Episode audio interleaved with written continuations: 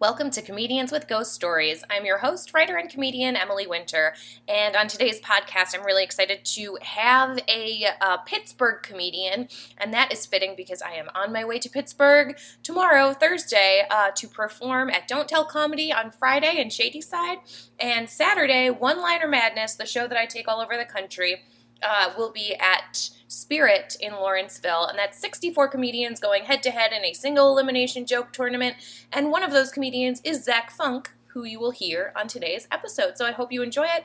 I hope you tell anyone you know in Pittsburgh. I really appreciate that, and I hope we have a blast on Saturday.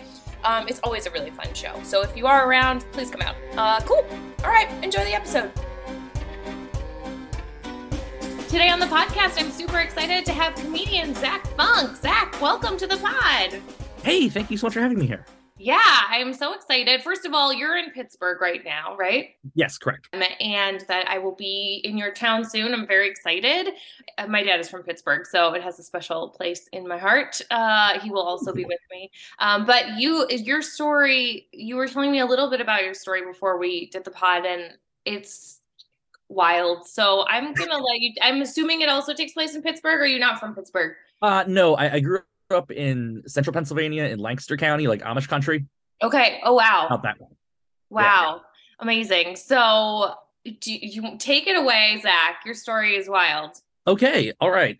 So uh growing up, my dad was pretty much my best friend as well. Um like I remember having car rides where we'd be like essentially what I now realize as doing improv in the car. like just joking around, kidding. Just doing um, extended bits. Yeah, exactly. He he was an attorney, but he always wanted to be a writer. He was very like dry, funny, things like that. Um, helped coach my baseball teams, and we were just very, very close. That's wonderful. So, yeah. What's the what's the vibe out there in like Amish country? I mean, are you far away, like physically, distance wise, from like all your friends, or like what? No, yeah. no. I mean, it's it's very much like it's somewhere between the suburbs and being a rural area. For example, like I think my graduating class of high school was like 300 people. Okay. Um, but at the same time, it was I think 98, 99% white. Yeah. Yeah, like, yeah. That kind of thing. Where like where I grew up, it's about an hour and a half west of Philly. Okay. All right. So uh, it's not like it's not that there's nothing going on. There's people yeah there, there, there's people there's things but at the same time also like at the high school i went to uh you could opt out of taking science and take farming classes oh wow did you My, do that no i am i have the opposite of a green thumb i I, I knew i knew that by the by the time i was in middle school i knew i would not like i love my family and i go back to visit people every now and then but i knew i would not be staying there okay. um, like i remember like one of my one of my good friends from growing up uh, is from the quote liberal side of the family because they use electricity. Oh, whoa! So like, like, like your own family, people in your own family are no, are they Amish? No, no, not in my family, but my my so my friend's family um has like the almost Amish, very strict Mennonite family. Okay. Like I remember him telling me going to a family reunion in high school, um, and no one would talk to him when he had a Game Boy out Whoa. Uh, and that uh, by ninth or 10th grade, they were already asking, when are you going to get married and start a farm? oh my God. That's, I mean, that that's sad to me. Yeah, that, that's not the people, that's not the kind of people I grew up with. Like, right. that's not my family, but that's the area I grew up in. Okay. Yeah, yeah, yeah. I mean, yeah. not that the whole thing is sad, but just that, like, oh, I just, I wish kids could be kids everywhere, you know? Yeah, exactly. I'm, you know, I'm, I'm don't like we need farmers, we need agricultural people. It's just not, not for me. And it's a very, uh, a very close-minded area, very conservative area, mm-hmm, mm-hmm. Uh, which is also not me. uh, yes. So, um, so anyway, my dad grew, yeah, my dad oh. grew up closer to the Philly area. Okay. Okay. Uh, like half hour, forty minutes outside of Philly um they he met my mom because my mom used to work for one of my dad's older brothers. Okay. Um mom's a dental mom, mom retired recently she was a dental assistant. My dad's brother was a dentist. So she worked at my uncle's office and that's how they met. Okay great. Uh so we were always just really really close. And then uh, one day when I was in fifth grade, I was 11. Uh, I had an absolutely just ridiculous day at school that has nothing to do really with, with so this will tell you more about the area I grew up in because I would remember this day even if this weren't the day that, that my dad had died. Um, it was uh, so it's, so it's fifth grade, and at the school I went to, your options for lunch are like, oh, you can have lunch A, lunch B, or pack, and you had to tell them so they know how much to make and whatever. Mm-hmm. So I guess that day at lunch they were like to pay for your lunch. You had like lunch tickets, and I guess they were short one lunch tickets. they're just they're like coming around checking all the kids. You know, damn it, someone didn't pay for their food at elementary school, and rah! yeah, yeah. And they can't find this missing ticket, so they ask a bunch of the kids to like stand up against the wall and empty their pockets. And That's it's insane. Just let it yeah. go. Just let it go. Let a peanut butter sandwich go. You know. Exactly. And it's fifth grade, so kids are starting to learn to be like a smartass. Uh, so if so, some of the kids in my class stood up against the wall in like the stop and frisk position mm-hmm. uh, as a joke, and everyone laughed because it was funny. And then uh, we, because they did that and everyone else laughed, we were not allowed to go out to recess that day. Uh, we had to stand on the stage of the cafegimatorium thing. Oh no! If, you, have seen it, just and you know stand there quietly until it's time to go out. Ugh. So till go, go out to class. So it's uh it's 1996, which means that if you have a skateboard, you're probably on the drugs. and uh, a kid in my class had taken his skateboard to school, and the school said you weren't allowed to have skateboards at school. So the principal, uh, who had taken our fourth grade year off to go and get his doctorate in being a principal, uh, and when he came back, he was the kind of pompous ass that like made the kindergartners call him doctor, which I'm sure was really confusing. Oh my god, let it go! Oh, these ridiculous. Yeah. So, so the principal decides he's going to bug this kid about having his skateboard at school while we're already all annoyed about we can't go to recess. And uh, you know, he starts questioning the kid, and the kid calls him like man like the kid doesn't raise a voice like, "Hey, man, you know, lay lay back," you know, kind of thing. Yeah. And because he's now a doctor, he gets very upset. Um, and the kid has glasses, and he presses down on the bridge of the kid's glasses with his finger, and is like, "My like, I am a doctor, and you will address me as such," or something, something like that. That's the gist of it. Oh, because uh, I, I remember, I remember I remember the next two things as direct quotes. Uh, so the um the kid just goes, "Get your finger off my glasses," and the principal picks the kid up with both hands by the neck, uh, swings him into a trash can uh, while yelling, I'll rip your goddamned head off. What? Yes. This is insane. So, this, what this, did this guys all do? So, th- this was public school, too, like not like some private thing. Uh, so we're all just standing there kind of shocked. And then he turns and looks and realizes he just did this in front of like 40 kids. And probably a teacher, right? No, there were no teachers there. Ugh, so annoying. But yeah. Uh, and he just goes like, uh, kids, what I just did was wrong, and you shouldn't do things like that, and you can go out to recess. So we all go outside, and I was I was always a weird, like overly intellectual kid. Mm-hmm. Uh, I like to make the joke that like I got up with the same excitement to watch cartoons on Saturday as I did Meet the Press on Sunday, like that. Kind of Precocious, a word yeah. that I thought meant a horny child. Uh, only within the last couple of years, I think I said it at some point, or somebody said it, and I was like, "Oh my god, that kid is horny," and my husband was like, "What are you talking about?" And I was like, "Precocious. It means a horny child, right?" No, that's not it. Anyway, you were precocious, the correct uh, intellectual, curious, intellectually curious child. Yes. Yeah. So while we're outside at recess, I start talking to the kids, and now that I have the terminology, it seems like I was trying to organize a walkout. what were you like, saying? Like I was telling other kids, like you know, this isn't okay, and we should none of us should come to school tomorrow at a protest. And like I said, my dad was an attorney. Um, he had been um, a public defender and a, and uh, ADA, and then uh, around the time I was born, he wanted to be able to like have time for his family, so he just did like small family law stuff. But I still had a fifth grade understanding of like my dad's a lawyer. Yeah, you know? yeah, yeah. yeah. Uh, so I'm like, my dad's a lawyer, and I'm going to talk to him, and you know, the principal can't get away with this. What were the other kids' reactions? This is really funny and cute. yeah, everyone was just kind of like there was a lot of like, okay, whatever, you know, great. Yeah, like that's over. Let's just move on with our lives. Yeah, like I want to go swing and play dodgeball. Yeah, you know, that kind of thing. Um, so uh, you know, we go back to class. The school day ends, and I go home. Uh, so I was in fifth grade. My sister was in kindergarten, and she would get mm-hmm. babysat about a block up the street after school because um, I was old, you know, I was old enough to be home by myself for a little bit, by my, you know, but mm-hmm. my no. sister was still young, yeah, that kind of thing. And my dad would get out of work around like 3 30, 4 o'clock. Uh, and then he'd always call and say, Hey, I'm getting into work, you know, walk up the street to go pick up your sister. And that day, my dad didn't call. And like, well, that's weird. But again, you know, sometimes you get held up at court. These things happen. And it's like, it's 96. He had a beeper. but yeah, you couldn't. He, yeah, he couldn't text you and tell you. Yeah. Yeah, uh, and then it got to be about five o'clock, and my mom got home, and that was like, okay, that's weird. Mom never makes it home before dad. Yeah. Um, and was like, all right, you know, whatever. Go go get my sister. Um, and then I'm in our next door neighbor's driveway, uh, shooting basketball with their kid and the kid's dad. And they're you know old friends of ours. We still keep in touch with them. Um, and then all of a sudden, I see these two cop cars pull up to my family's house.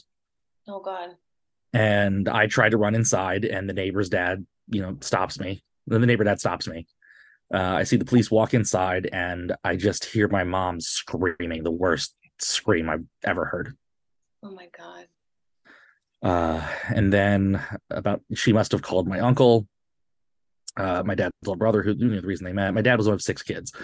Um, but uh, and then you know they eventually let me back inside, and my uncle sits me down and tells me that uh, there was a car accident and my dad had died. Uh, they believe on impact. I'm so sorry. Um, and then you know I missed school for two weeks, so I never got to find out what the next day was like after the principal. I'm sure that kid probably appreciated you in some way, you know. I, I don't know. Um and I've always had these weird feelings about like like I'm I, I'm I try to be very kind to people because I know life's so hard. I've dealt with like I, have dealt with depression since before my dad died. Mm-hmm. Um, and I take a weird comfort in knowing that, like, okay, good, I had that problem before. Like that made it worse. But yeah, yeah. Uh and i so I, I, have this weird thing with like performative kindness when people don't really mean it. Mm-hmm, mm-hmm. you know it's like well you're supposed to be nice because this bad thing happened to someone.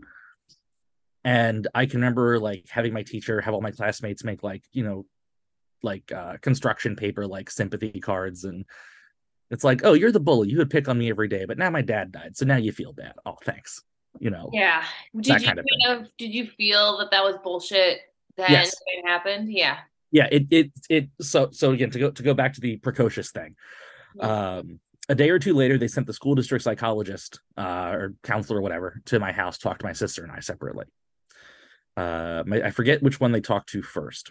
Uh, my sister, like I said, that was in kindergarten, so I can understand asking this question to a kindergartner.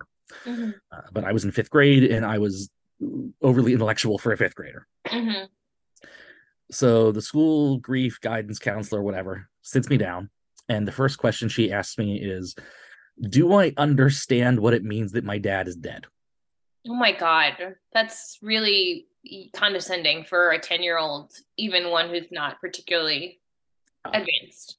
And and so I, I, looked her in the eyes and I told her not to patronize me. Mm. And the look on her face I will never forget because it was just that thing of like, oh my God, this kid's going through the worst thing ever. And he just told me, you know. what did she say? I don't remember. She was just kind of like, "Oh, okay, I'm, I'm sorry." Like, yeah, yeah, very, yeah. Uh, you know, yeah, not what she expected. So, um, anyway, so so, you know, my dad dies. Um, uh, life goes on. You know, it's one, and it's one of those things where we never found out what caused the car accident. Um, he was driving, we think, from court back to his office and his car just drifted in the other lane and hit a garbage truck head on. We don't know. Oh my and, god. Yeah. Uh, so we don't know if he had like fallen asleep or got distracted or tried to reach for something or you know there was some, some, wheel problem yeah and yeah. your brain i'm sure is going crazy about this for a long time yeah yeah uh, like, like i didn't get my driver's license until i was either 18 or 19 um, mm.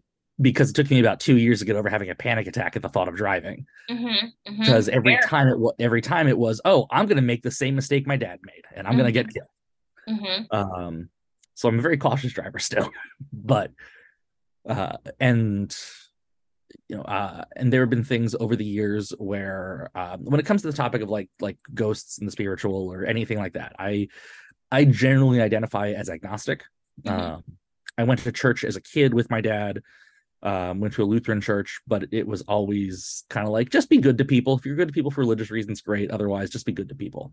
Yeah. If it was never dog- it, just just be nice and we'll still you're fine. Yeah. Yeah it, it, was never like dogmatic and i remember it never really made sense to me as a kid and there was a lot of like well it'll make sense when you're older and then turns out it never did. Uh, and there have been times where over the years like my mom and my sister have said like they could feel my dad around and i i've never ever had that feeling. Yeah uh, or I had a good friend in college who said she was very sensitive to to ghosts, spirits, things like that, and you know, I knew we haven't seen her a lot because we don't live. She doesn't live in Pittsburgh anymore, but you know, she was my friend living in town for like six, seven years, and someone that you know well enough where like, all right, unless they're a sociopath, they at least feel these things. They're not making this stuff up for attention. Right, right, right. So, so my stance on anything like that uh, is if someone's trying to profit off it, especially, I'm skeptical. Mm-hmm. Um, because that's just my distrust of capitalism, I guess. Uh, yeah Fair. but I don't think things are impossible.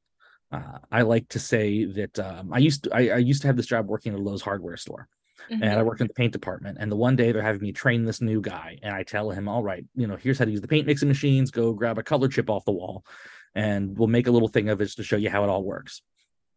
So he goes over the wall, grabs this green color, and says, "Here's a nice flesh tone." And I said, "All right, either you're a Martian or you're colorblind." Mm-hmm. And he's like, "Oh yeah, I'm colorblind." So he so in the same sense that he had to trust that I could see that green and he couldn't. Mm-hmm. That's kind of how I look at the idea of of like sensing things. Oh, that's a beautiful analogy. Is that just because I don't feel it doesn't mean it's impossible. Right. Uh, but until I feel or experience something, I am definitely going to be at least skeptical in in many situations. Fair. Um, also, I thought this may end up being a story about you meeting an alien. Well, like, no story. And, and, like, okay, okay, no, this isn't an analogy. Got it, got it. Yeah. so that that's kind of how I try to look at that kind of stuff. Is you know just because I don't I don't feel it, I don't experience it, doesn't mean people are necessarily lying. You know, I believe my mom, and my sister when they say they have felt my dad around. Mm-hmm. It's just something that I've never experienced. Uh, so you know life goes on uh eventually in 2011 i start doing stand up and i remember one of my early goals in stand up was to talk about my dad's death in a way that wasn't just self-indulgent yes. And like actually had material for it. And you know it's so hard um to deal with grief and stand up when you don't have the skill set yet. Like when you st- when you're new and when you start yeah. you don't have you just don't have the stand up experience but you have this like insane thing that happened to you and your family and you want to talk about it. So it takes takes a minute to to get it to yeah. to nail it yeah and and a lot of my comedy is very personal and very story based uh, like I talk a lot about mental illness and things like that, and trying mm-hmm. to like you know be funny, but also like explain it and destigmatize it and things like that. That's wonderful. Uh, so I eventually wrote this bit that I, am really happy with how it came out uh, about you know when when you lose someone in a a random unexplainable accident, it sucks that there's no foundation for that. You know, if you know somebody that gets cancer, all right, I'm buying pink everything. Yeah. Because I care about my friend. Oh, I get it. There's no like, yeah, organization. Yeah. Yeah. yeah like emotional foundation, but actual organization. Yeah. Yeah. That's like uh, you're the random accident club. Yeah. Yeah. Uh, so uh, my my dad was Richard Funk. So yes, my dad's name was Dick Funk. Mm-hmm. Um, so I, I, eventually uh, so the the premise of the bit was I am now creating the uh the Dick Funk Society for Shit Happens. uh, yeah so I, I, it was a good way to, to talk about like that you know that feeling of not being in control of your life. Did it ever feel like you were even less in control when your mom and your sister would say i felt him like did you feel left out of that experience? Not necessarily. Mm-hmm. um i mean it's it's something that i you know i certainly would like to um because like like i i like i said i'm i'm generally agnostic um i have friends that are very religious from from other from various beliefs um, and my stance has always been if it helps you be a better person and you don't use to hurt other people, great. Mm-hmm, mm-hmm. Okay. You know, whether whether I think it's real or not, like like I I remember uh like having kids in high school threaten to beat me up because they found out I wasn't Christian and then I'd tell them hey you know Jesus was a pacifist right and then they'd be like well yeah but uh you know they have nothing to say to that like an 80s movie or something yeah yeah it, it's very much the um like there's this great Kurt Vonnegut quote um, about how you know like if if if what G, if what Christ said was good doesn't matter if he was God or not. Like if it if it helps you be a better person, that's all that matters. Yeah. Yeah. So that's kind of how I try to live my life also he was the biggest advocate of kindness. That's his like number one message in yes. Yeah and i would and i would point that out to people who were you know like oh screw these people screw these people. That the people that you know they treat everybody like crap but they go to church on sunday so it's okay. Oh yes i know. It makes me crazy. Any yes yes it all makes me crazy. So I, I, had a lot i had a lot of doing uh, it too in my own ways and i don't even realize it you know?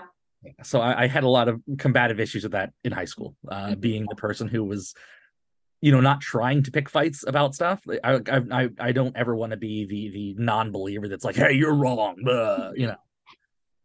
But if you're a jerk about it i'm willing to call you on your shit. So uh life goes on. And um you know i like i said mental health is is a really uh big aspect of mental illness i should say or mental health is a, is a big aspect of my life. Um and i have a lot of mental illness on both sides of my family um, that people don't really talk about because both sides of my family were, you know, you don't talk about things that are problems. Right. Well, I mean, uh, Pennsylvania and they're boomers. Like, it, I'm Midwestern progeny of boomers. Like, it's just you don't talk. Every everything is against talking about it. yeah, and I'm very fortunate. that Both of my parents, uh, my dad when he was still here, and my mom since then, really did try to work to break that cycle. That uh, say it was okay to talk about your feelings and you know that kind of thing. Yeah. Um and that helped me so much and helps me help other people. Uh growing up in that thing growing up in an environment where you're told you know it's okay to be a person. That's uh, wonderful. uh, yeah. But it's still something i've always struggled with. Um i very thankfully uh survived what was basically a suicide attempt in college. Oh wow. I'm so sorry. Uh, yeah, good for you. it, yeah i mean it was it was one of those things where uh, i've always had insomnia problems. Mm-hmm. and when i was in college my doctor gave me a script for ambien. Mm-hmm. and eventually i built up a tolerance to it and started taking more. And the one night it was like all right either this will kill me or put me to sleep. I don't care. I'm just taking a few of these. Mm-hmm. and i ended up uh you know surviving obviously but like i threw up black cram black which means you have internal bleeding. Oh god uh, and like I didn't tell anybody for months. Wow. So what um, did how did you you just recuperated on your own? Yeah, like like like really it was it was this thing of you know, I was so messed up on the because you're not thinking straight when you're on Ambien. So it was, you know, I had that thought like, all right, again, I just want to stop. I, I like to describe it as someone closing their eyes and running across a highway. They don't know for sure they're going to get hit by a car, but there's yeah. a good chance. Yeah, yeah, yeah. Uh, so, you know, I took the stuff I took, eventually fell asleep. I think I woke back up like maybe 20 minutes later and I felt like I had to throw up. So I go to the bathroom and I throw up again, like black crayon, like everywhere. Uh, I found out the like medical, uh, not official medical term, but like the medical slang for that, they call it uh, coffee grounds. Because okay. that's kind of what has like the consistency of that and it looks like that. Oof. Um, and then because I was just so messed up, both from the pills and being depressed, uh, I just went back to bed. Yeah. And the next day, woke up and I was like, "All right, I can, I can taste vomit. Definitely threw up, but I'd heard stories about people hallucinating on Ambien as well. So the denial stuff kicks in. Oh, there's no way I threw up black. That can't happen, you know. Yeah. And I remember getting all in the toilet, and I uh, yeah I did, did, not get it all in the toilet. So I mm-hmm. just, just like, oh no, definitely okay. I threw up black. And yeah, there was evidence. I, and then yeah, like I said, I just I was I had my own dorm room, so I didn't you know I was able to clean up and hide it, and I just didn't tell anyone for months. Uh, so uh, I, I mentioned that uh, just for for more kind of general family history stuff for both myself and outside. So in uh, during the COVID lockdown, mm-hmm. Uh, my sister, uh, I will describe as not religious but but spiritual in the same mm-hmm. way of like I said, she said she can feel things around and um, and things like that. So she finds out from a cousin, uh, a cousin on my mom's side, uh, whose dad died in an accident as well uh, that she had talked to some medium and, and she was like a really good person to talk to and they had you know basically she thought they really had channeled like her father. Okay. Yeah. So my sister schedules a zoom appointment because it's covid right. uh, with this lady. And uh my sit now i had always my mindset has had always been you know i knew my dad had some some mental illness issues um, just because everybody in my family does. Mm-hmm. um, and, and you know it being a suicide via car accident would have been a logical explanation. Um, but i never believed that would have been the truth. Okay it's possible but i don't believe it that was what would have happened. And and why? Because that just wasn't the narrative or? It well because there, there were so many things that like we had had planned already. Mm, okay. Uh, in the sense of like like the next month we were going to do this like my school was going to do this like week like three day like you camp and learn about nature and blah, that kind of thing. And yeah. like my dad had volunteered to chaperone that. Yeah. And we were getting ready it was the beginning of april so uh, we both loved baseball and we were getting and i played baseball and he would help coach my team. So we were talking about the new baseball season starting and what we're going to do about that and so it feels like a pretty up time. Yeah. Yeah yeah it, yeah it does not feel it, it, it, there there were there was enough concrete things that you know it didn't it didn't feel like this was someone like checking off things to to do before they go. Right right right right. Okay. Because my very overly analytical mind was always just like okay that that would be an explanation but i don't think that's what it was. Mm-hmm. uh, so my sister though tells me she never questioned it. So she does this zoom session with this medium lady and according to my sister she said she said uh, she just something com- felt compelled her to ask was it really an accident? Mm-hmm. And the medium said it was not. Wow. So my sister I, I don't know how the rest of the conversation goes uh, but my sister holds on to this for like a few months is questioning things. Doesn't tell anybody. And then the one day in uh, 2021 in like late february she just is kind of like fuck it and confronts my mom about it. Yeah. And my mom told her the truth that uh yeah my dad's death was a suicide. And that he had left a suicide note and a letter uh that only my mom and my uncle uh knew about for 25 years. Oh my god. How where did he leave it? Like what?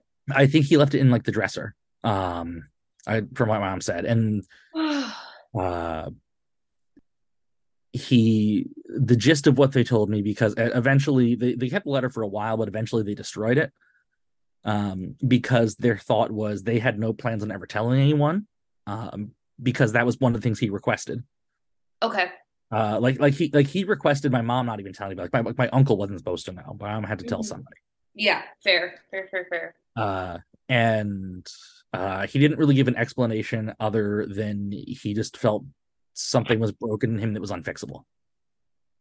Oh, that's uh, so, so, sad. So relatable. Yeah. yeah, no, I yeah. So I don't know if it was just mental health or if he was having like identity issues or or you know, who, I mean, who knows what it could be.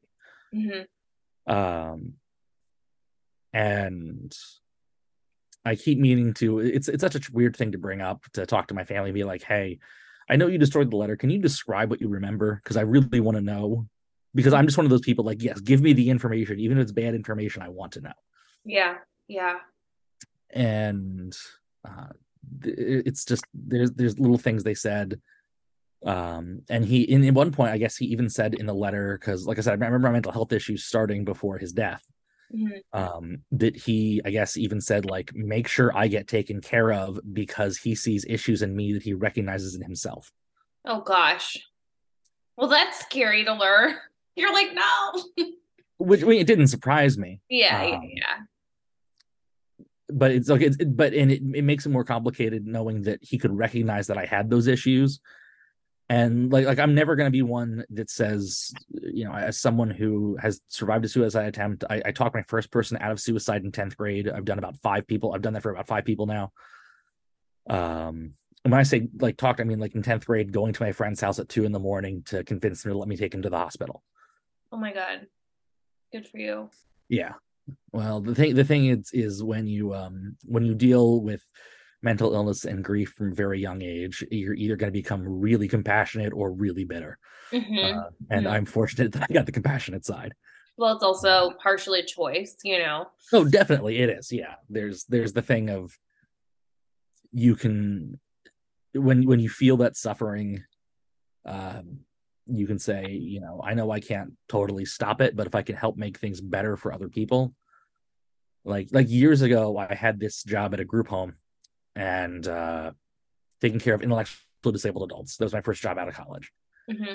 And you work a lot of temps at that job because it's super high turnover. Mm-hmm. And the one night I'm working with this lady, I'm going to say late 50s, early 60s.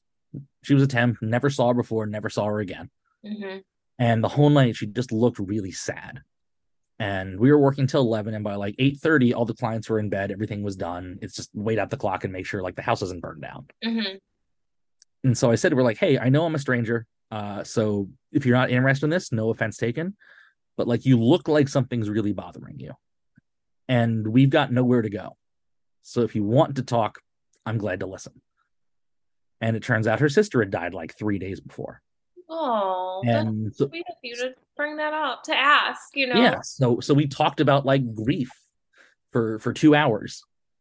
Um and then you know when the shift was done she told me that uh she you know she thanked me and she told me that uh she thought god had sent her to that house that night to work uh so she could talk to me like that's how much it meant oh my god and and again whether you know whether i believe that's the case or whether we randomly happen just to work together i'm glad i could help someone in, in a rough time. Yeah. You know, you know we can't be it's not it's not a thing about like being martyrs. We can't all save the world or anything like that but the idea of just putting aside your petty human bullshit and recognizing that life hurts yeah. um is is very important.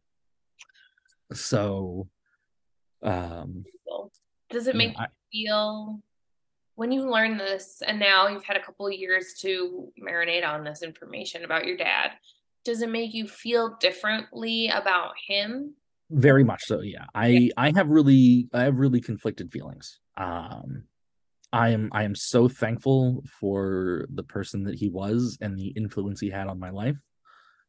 Um it's it's a weird thing to say. I don't have any bad memories of him. Now I understand that could also just be a matter of, you know, the brain chooses what to remember. And when you lose somebody like that, it's not going to hold on to the bad stuff.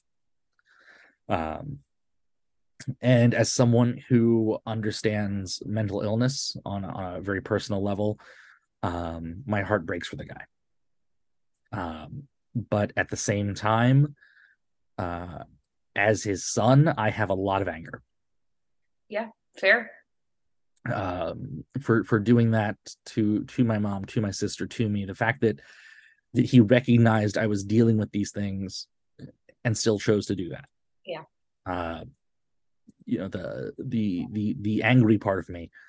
Uh, the best way I can sum it up is uh he, whatever whatever was going on inside him he hated himself more than he loved us mm-hmm. Mm-hmm.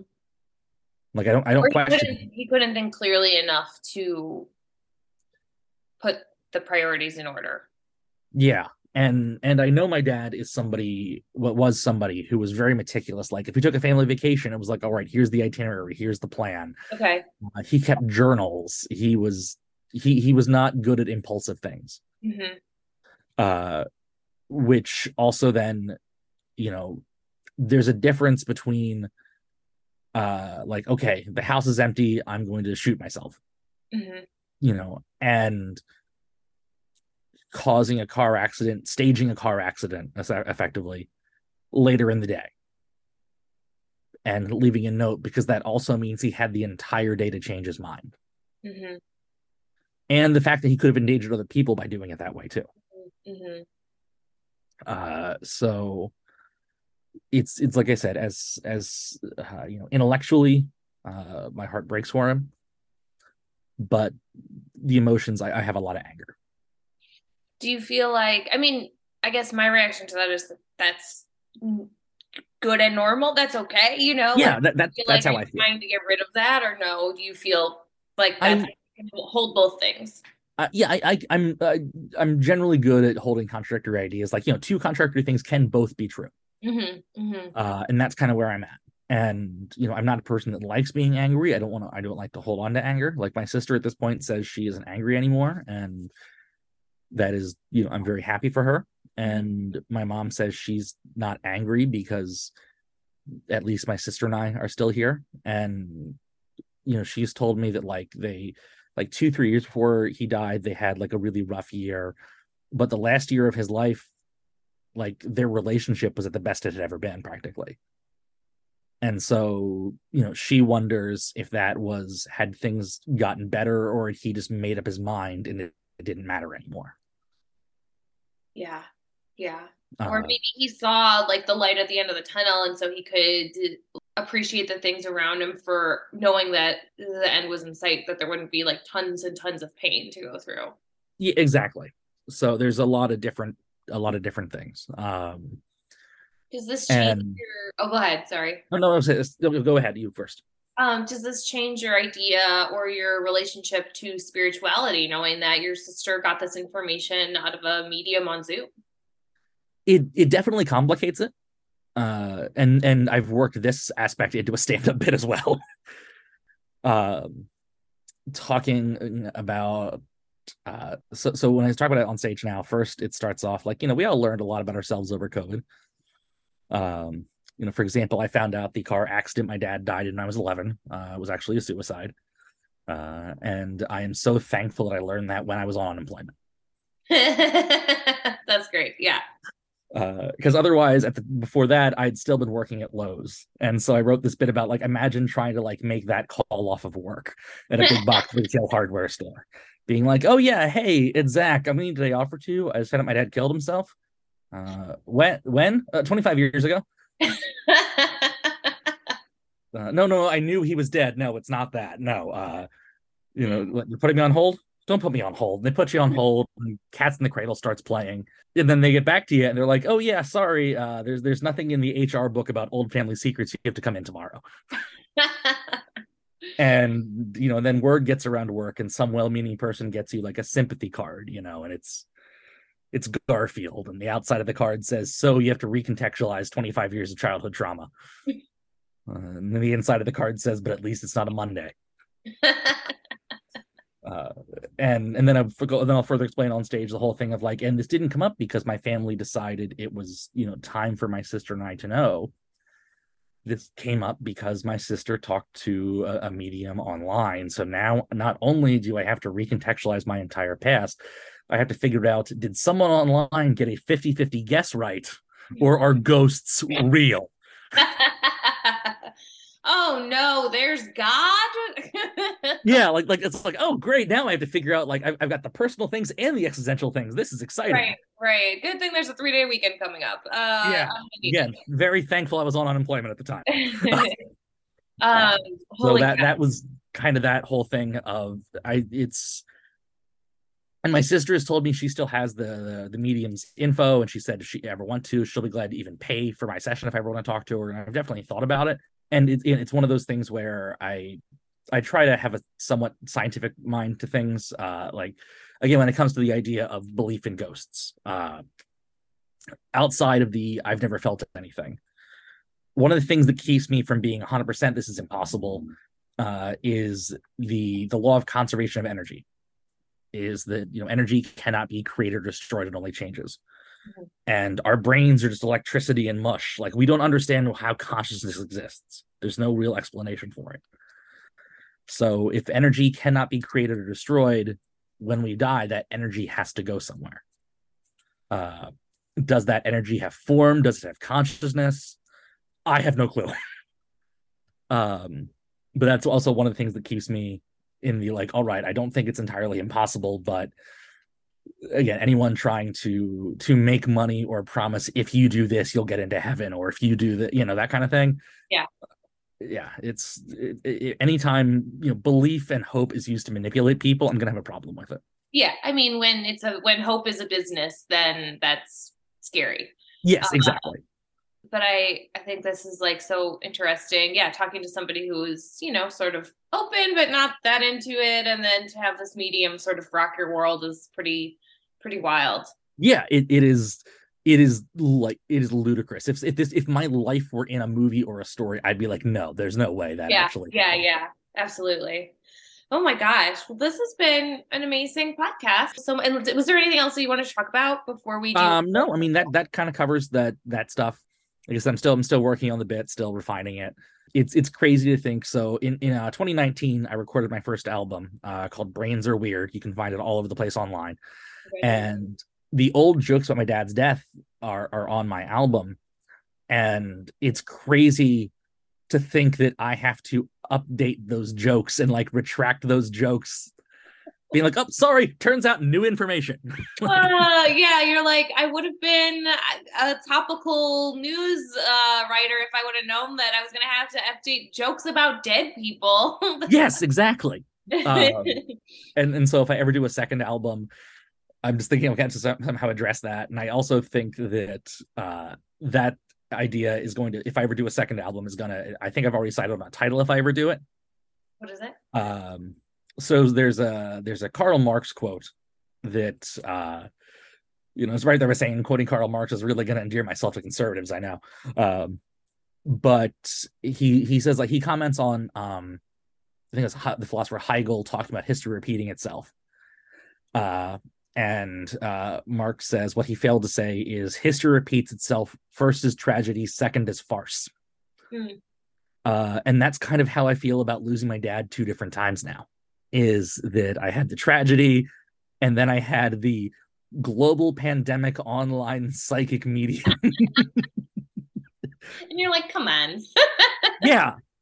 So uh, if I ever do another album, uh, especially because that would be my second album, uh i think my second album if i ever do one will be called second the second time as farce i love that oh and even an intellectual title that's yeah. wonderful well zach plug anything else you would like to plug socials or whatever and- yeah uh, so you can find me online at uh letter z uh f-u-n-k-y-e-h-a z funk yeah like fuck yeah but you know different uh also, I am the co-host, uh, usually the co-host of a YouTube channel that my uh, my roommate, one of my oldest friends, runs, uh, called "Is It Worth a Sandwich?"